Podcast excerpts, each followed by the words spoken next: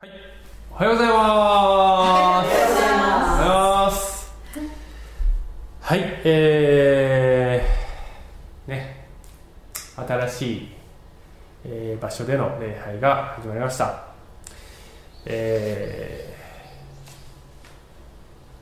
ー皆様、箱というのは、まあ、これはあの箱の宝箱の写真なんですけれども、箱というのは何かを入れるためにあるんですね。で、えー箱自体に価値があることももちろんあるわけですけども箱自体価値があるんですけどもその中にさらに素敵な何かが入っていれば、えー箱もさらに意味のあるものに、えなってくるわけであります、えー私にはですね姉が2人いるんですけれどもえー2歳年上と4歳年上の姉がおりまして、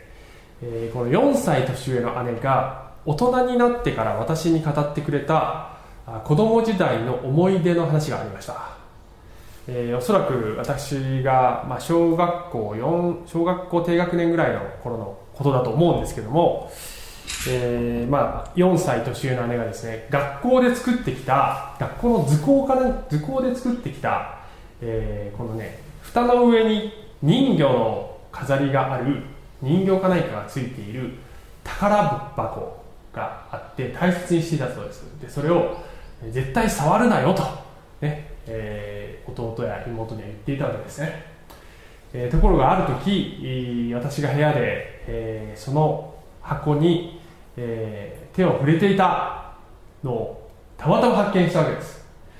えそして姉は「触らないって言ったでしょ!」と、ね、きつく怒りました。で私は、えー悲しそうな顔をして、えー何も言わずにとぼとぼとそのまま去っていったそうです、えーそして、えー姉がな後で見てみると中にひまわりの種が一つ入っていたそうです。で私はあーこれは素敵なプレゼントになるなと思って、えー姉があー、ね、サプライズで喜んでくれるんじゃないかと思ってやったらば姉にし叱られて、えー去っていっちゃったんだけれども姉はその時のことね、まあ、そう開けてあ申し訳ないことしたなと思ったんだけどずっと謝らずじまいで、えー大学生ぐらいになってからあこういうことがあったんだけどあの時は悪かったねと。いう話を、まあ、してくれたわけです。で私には記憶その記憶はなかったんですけどね。姉がそういう話をしてくれてなんてねあのねこういじらしい少年だったのであろうかと、えー箱の中に素敵な宝物が入っているのを見つけたらあ私たちはあ嬉しいんじゃないでしょうかね、えー特にそれが生きているものだと、ね、ひまわりの種っていうのは生きてるんですね。でそれが生きているものだと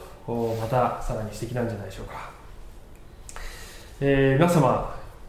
今日から私たちは新しい箱をいただきましたね、えーこの場所はあこの以前家をお借りしていたこのオーナーのめぐみさんがあご自身のそのピアノホールとしてあの作りになったものですけれどもそこをぜひとも教会の礼拝としても使ってくださいというご好意をいただいて教会もここを使わせていただくことになりました、えー教会は新しい箱をこのめぐみさんを通して神様から与えられたというわけです。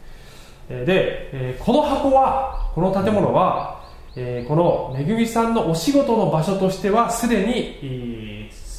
意味があり価値があるわけですけれども、え教会としてそれをお借りするときに、え教会として意味があるものになるかどうかはそこに命が宿っているかどうかにかかってくるわけですね、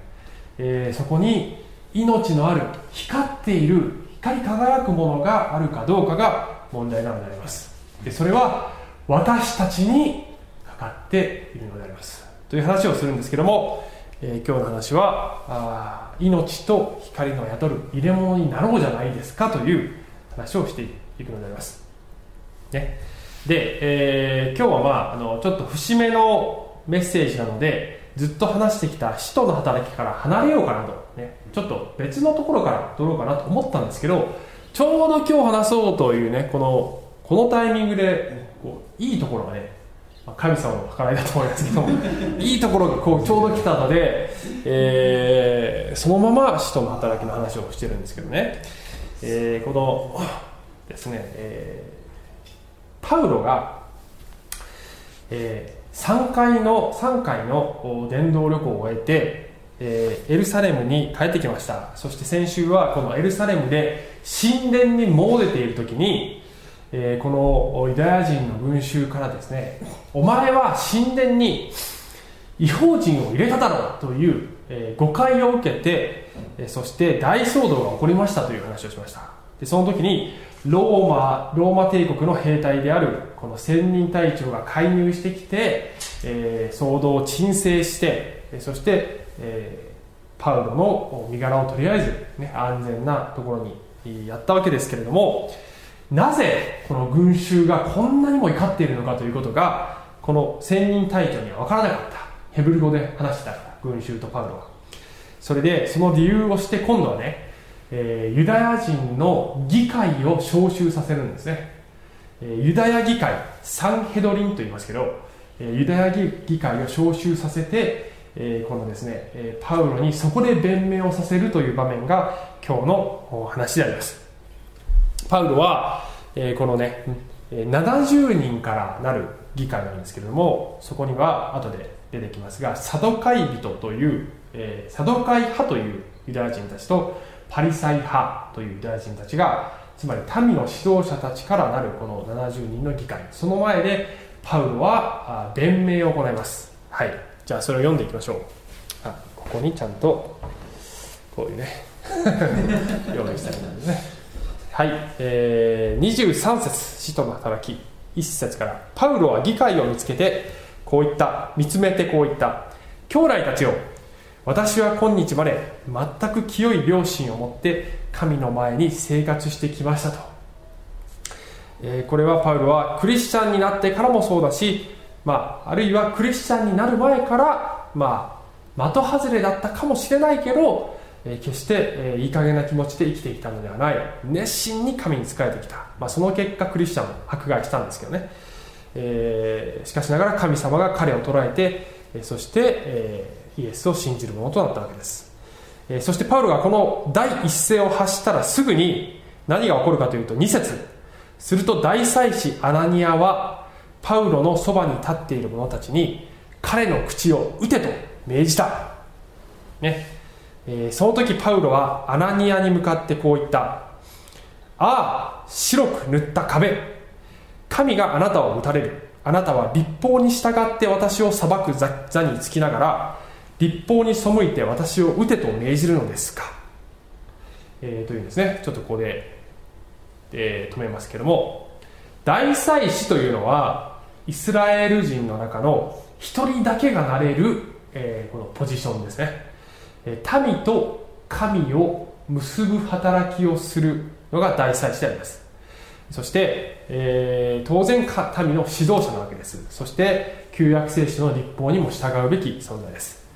で、えー、このですね議会において、えー、正当な真理なしで、えーね、裁判なしでここではパウロをもう有罪と決めつけてるわけですね、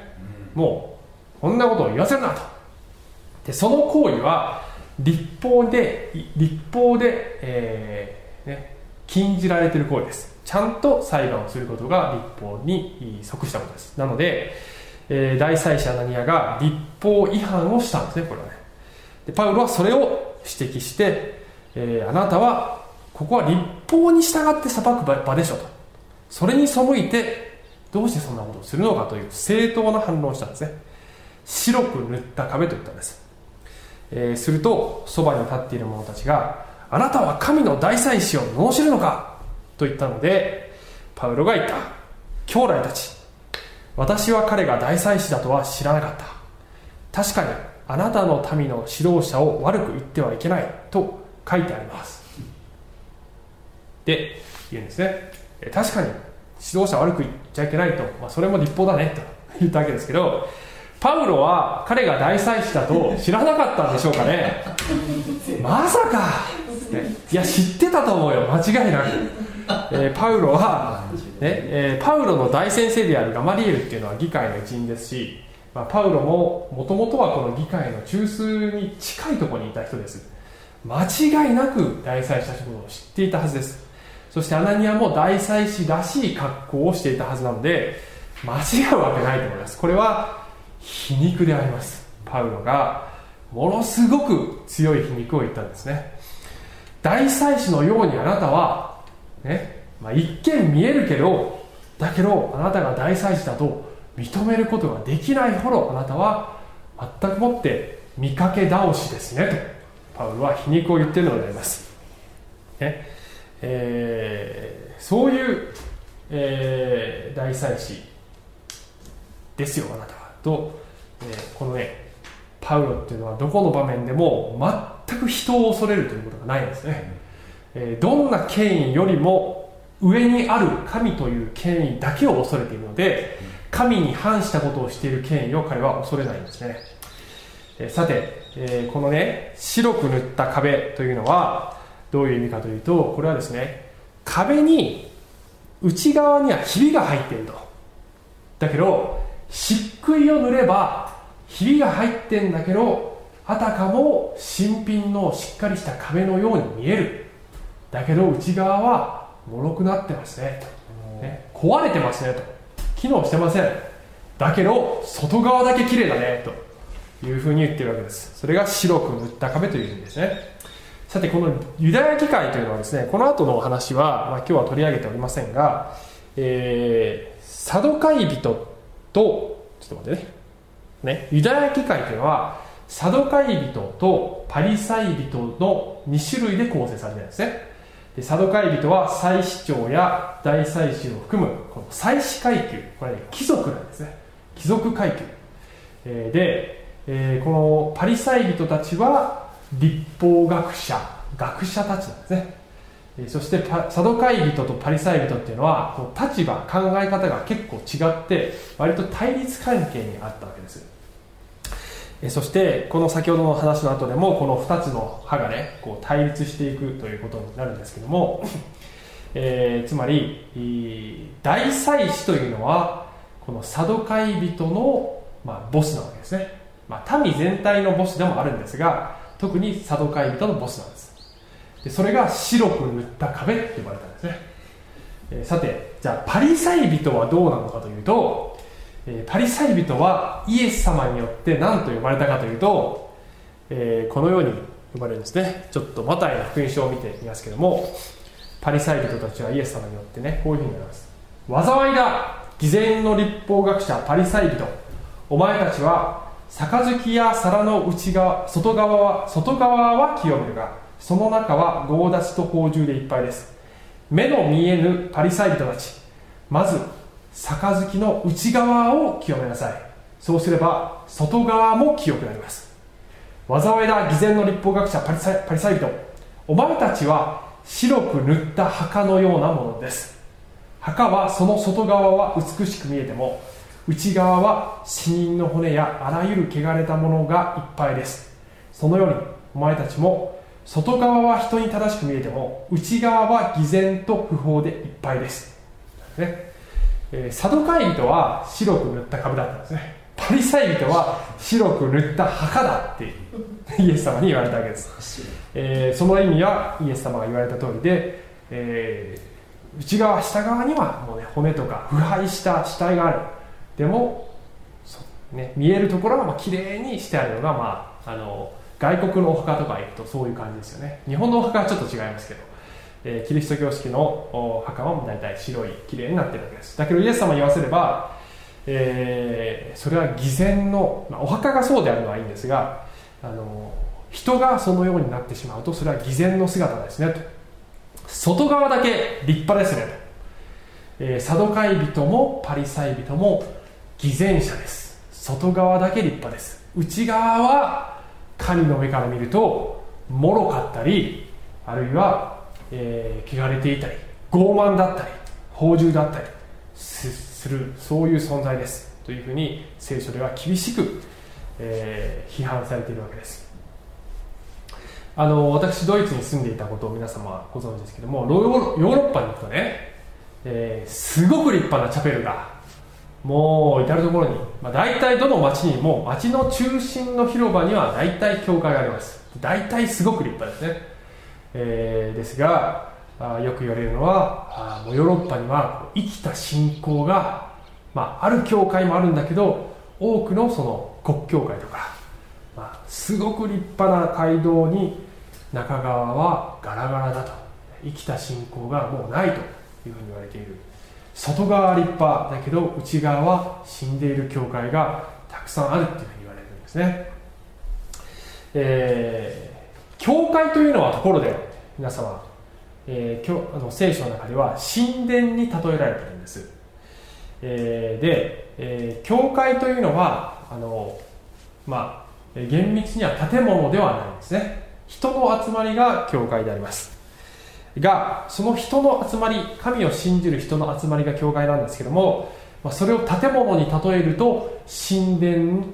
のようなもの神殿の機能を果たすのだというふうに言われている。そこにはつまり神の臨在神の栄光が宿る、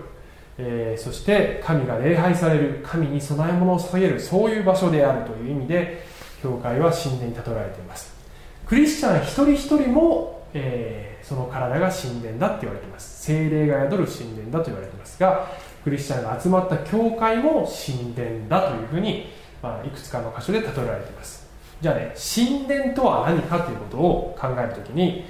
えー、そういった新約聖書の例えは旧約聖書の背景がわからないとまあわからないことが多いんですね。で旧約聖書で神殿が何かというとねえー、あの神の栄光が宿る場所、まあ、先ほども言いましたが、えー、この箇所は出エジプト記にあって、神がこのように言われる。そのところで私はイスラエル人に会う。そこは私の栄光によって生とされるっていうふうにね言います。でこれは、えー、最初にこの神殿の前身である幕屋というものが作られた時に神が言われた言葉です。幕屋の特に死聖所と呼ばれる、え神の栄光の輝き、えそれを社会なグローリーと言いますね、え何度かここでも話してますけども、えそれは神の臨在が人間に知覚できる現象で現れるもので光とか火とか煙とか雲とか音とかっていう形で、え現れるのを社会なグローリーと言います。聖書の最初から最後まで至るところに社会なグローリーが出てくるんです。で、えー、このですね神殿というのは神のこの社会のグなグローリーが宿って、えー、でこのですね神殿のあすいませんちょっと先に行こうかな。神殿のね、えー、構造は神殿の前の幕屋も同じなんですけど基本的に構造はね同じなんですけど、えー、入り口があって聖女と呼ばれる一般の祭司がえー、お仕事をする場所があって、えー、そしてその先に死聖所という部屋があるようになります。で死聖所にこの社会なグローリーが宿っているのですよというふうに、まあ、宿っていました。ということが聖書に書いてあるわけです。光が輝いていたわけですね。で死聖所にはねあの聖女には食台があるんですね。つまり人間が作った光があるんです。けど死聖所には食台もないし明かりも何にもないんですが、えー、ここに入ってると光があってそれは神の社会なグローリーがあるのでここで、えーね、人が見え目あのこの部屋の中が見えるという状態になっているのです。ということで死聖所には年に一度だけ、えー、民の代表である大祭司先ほどのアナニアのような人ね大祭司が年に一度だけ入ることができる。そして、えー、この、ね、社会なグローリーに、まあ、面会することができる。それが神と人間との間のこの地上で唯一の正式なこの接点になる場所。それが、えー、神殿なのであります、ね、でこの神殿というのはちょっとだけ歴史もあの、ね？えー、紹介したいんですけど今ここが現代。2000年前に、えー、キリストさらに2000年前遡ると私がよく話すアブラハムの時代がありました、えーこのアブラハムの時から500年後ぐらいにこのモーセという人を通してイスラエルのために立法が与えられました。そこから幕屋というものが神様の命令によってこの作られて先ほどのような構造で神と面会するようにということが定められたわけです。つまりでそこからこの祭祀制度というのがね始まったわけですね、えーそして、えーそこからさらに500年経つとこの幕屋が立派な建物になります。それを作ったのはソロモンであります。ソロモンが作った第一神殿というのがね紀元前大体ざっくりですけど1000年頃えそしてさらにそこから400年ぐらい経つと今度は神殿が破壊されます。なぜかというと民のこの罪によって神が敵がイスラエルに攻め込むことをお許しになったからです。バビロン捕囚というのがありました。そこで神殿が破壊されます。で聖書によるとそのとその頃に社会なグローリーがイスラエルを去ったというふうにエゼキエルという預言者が予言しているのでありますね、えー幕屋からここからここまでは、えーこの神殿あるいは幕屋に神の栄光が文字通り宿っていたんですね。見える形で、えーいいなって。ね だけど民の罪のゆえにそこそここの時点で、えー社会なグローリーが去ってしまうんです。オリーブ山から去っていくということがエレエゼキエルが予言あの、まあ、目撃した幻であります。バビロン捕囚というね敵国に行って70年後に帰ってきたら第二神殿というのをイスラエル人は建設しますがそこにはもはや社会なグローリーは宿っておりません。はい。しかしそれが、まあ、ずっと続いてイエス様の時代、まあ、拡張工事などもされます。がイエス様はこの神殿は、えー近々滅ぼされてしまいますと予言されます。えそれはイスラエルがメシアを拒絶したからですとイエス様はおっしゃいました。そしてその数年数十年後 AD70 年紀元70年にローマ帝国によって文字通りまたこの第二神殿も破壊されます。そして現在は、えーイスラエルエルサレムには神殿はありません。ずっと神殿はありません。それが神殿であります。ね。えー社会なグローリーがここで去ってからこの第二神殿には社会なグローリー戻ってこなかったって言いましたけど実は戻ってきた時があったんですね。それがイエス・キリストという方がこの第二神殿に足を踏み入れた時に社会なグローリーが戻ってきたんです。イエス・キリストという方は究極の社会なグローリーなんです。神が人間に見える形で現れたのがイエス・キリストです。ですからイエスが神殿に足を踏み入れた時神殿に社会なグローリーが宿ってきた戻ってきたという瞬間だったんですね。さて皆様、えーそれが神殿なのですけども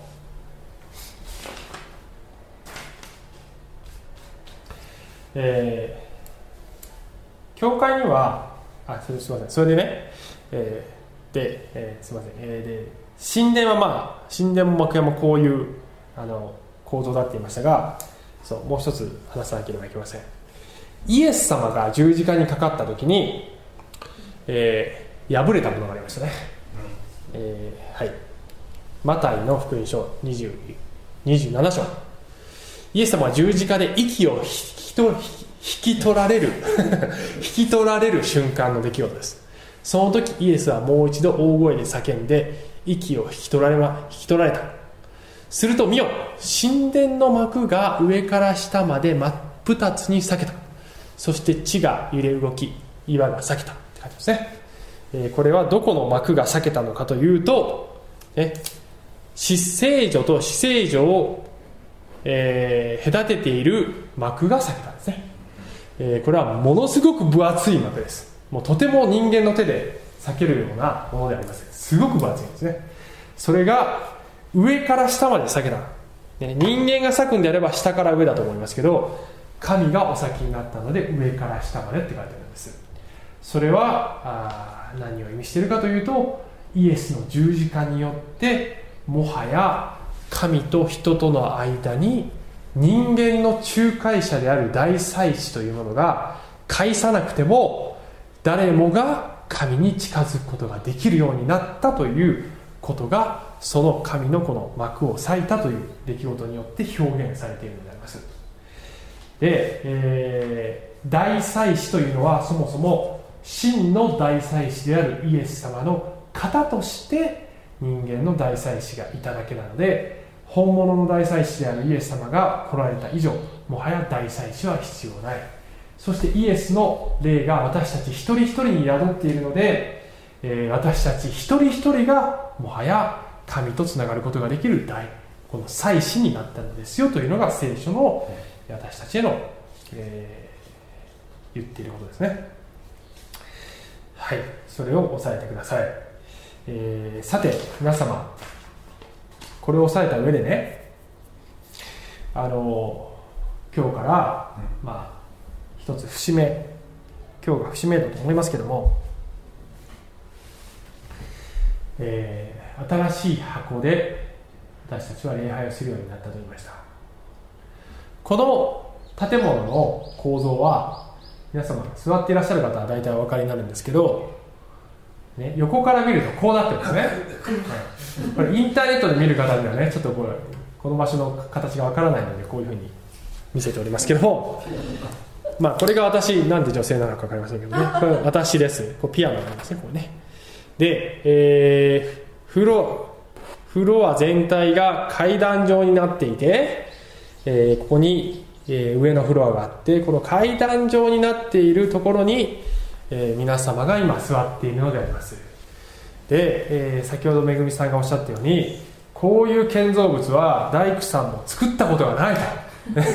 えー、こんなここの、えー、階段自体がもうこのねオーディエンスの座る場所広い広い階段になっているわけですね。皆さんはそこに座っているのでありますね。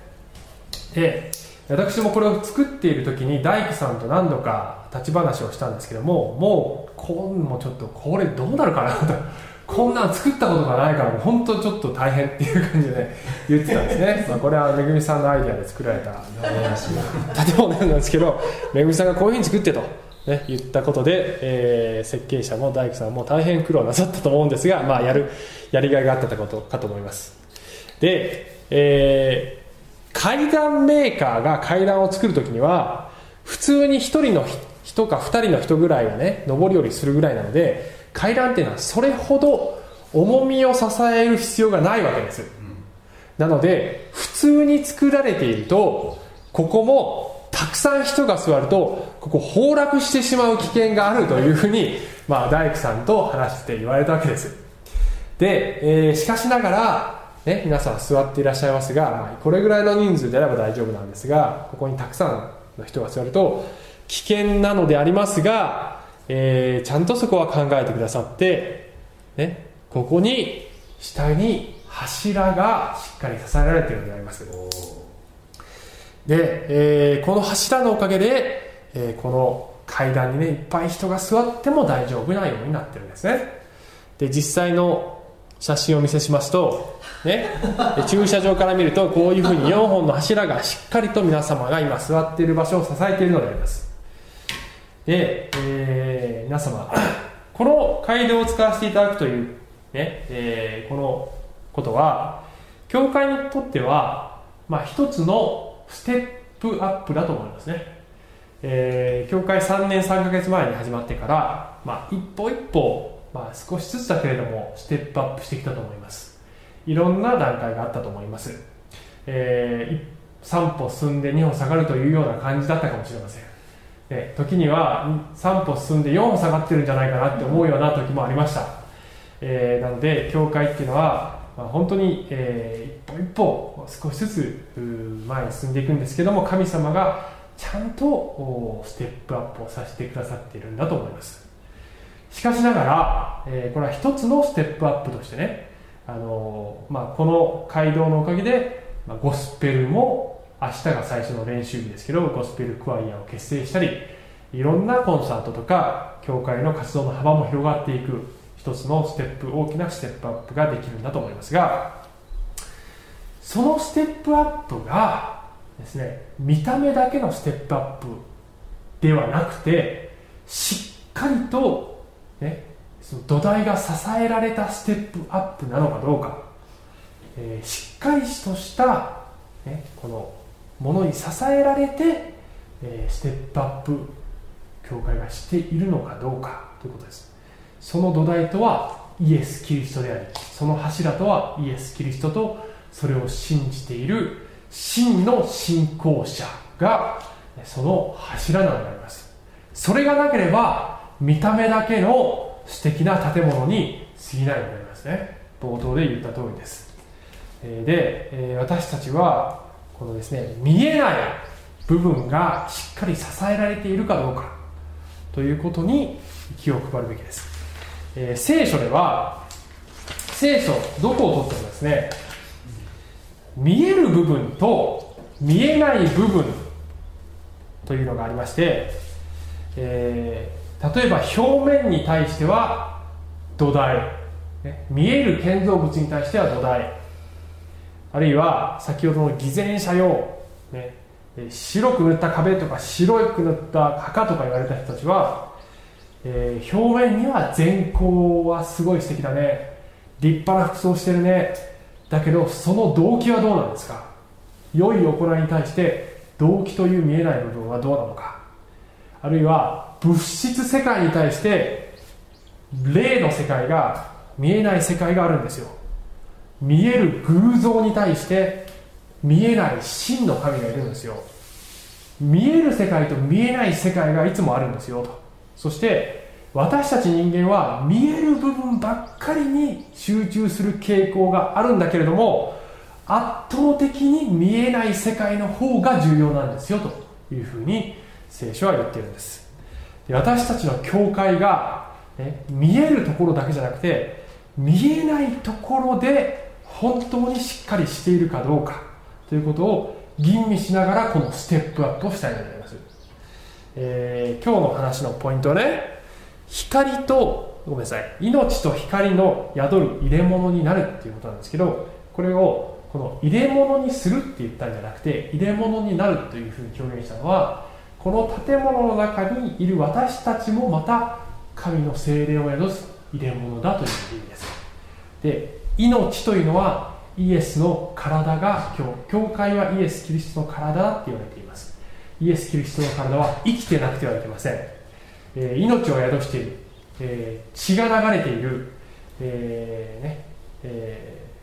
ー、精霊が宿っている。そういう生きているものでなければなりません。そして神の栄光の光が宿っている。そういう入れ物でなければなりません、えー、このえ新しく与えられた箱を真の礼拝で満たしていこうじゃないですか、えこの場所を、ね、賛美で満たしていこうじゃないですか。この地を賛美で満たそうじゃないですか、えこの場所から御言葉が発信されるようなそういう場所にしていこうじゃないですか。この場所で、えー、本当に愛し合いまた祈り合っていくそういう生きた交わりがされているそういうキリストの体になろうじゃないですか。え最後に第一ペテロの2章。主のもとに来なさい。主は人には捨てられたが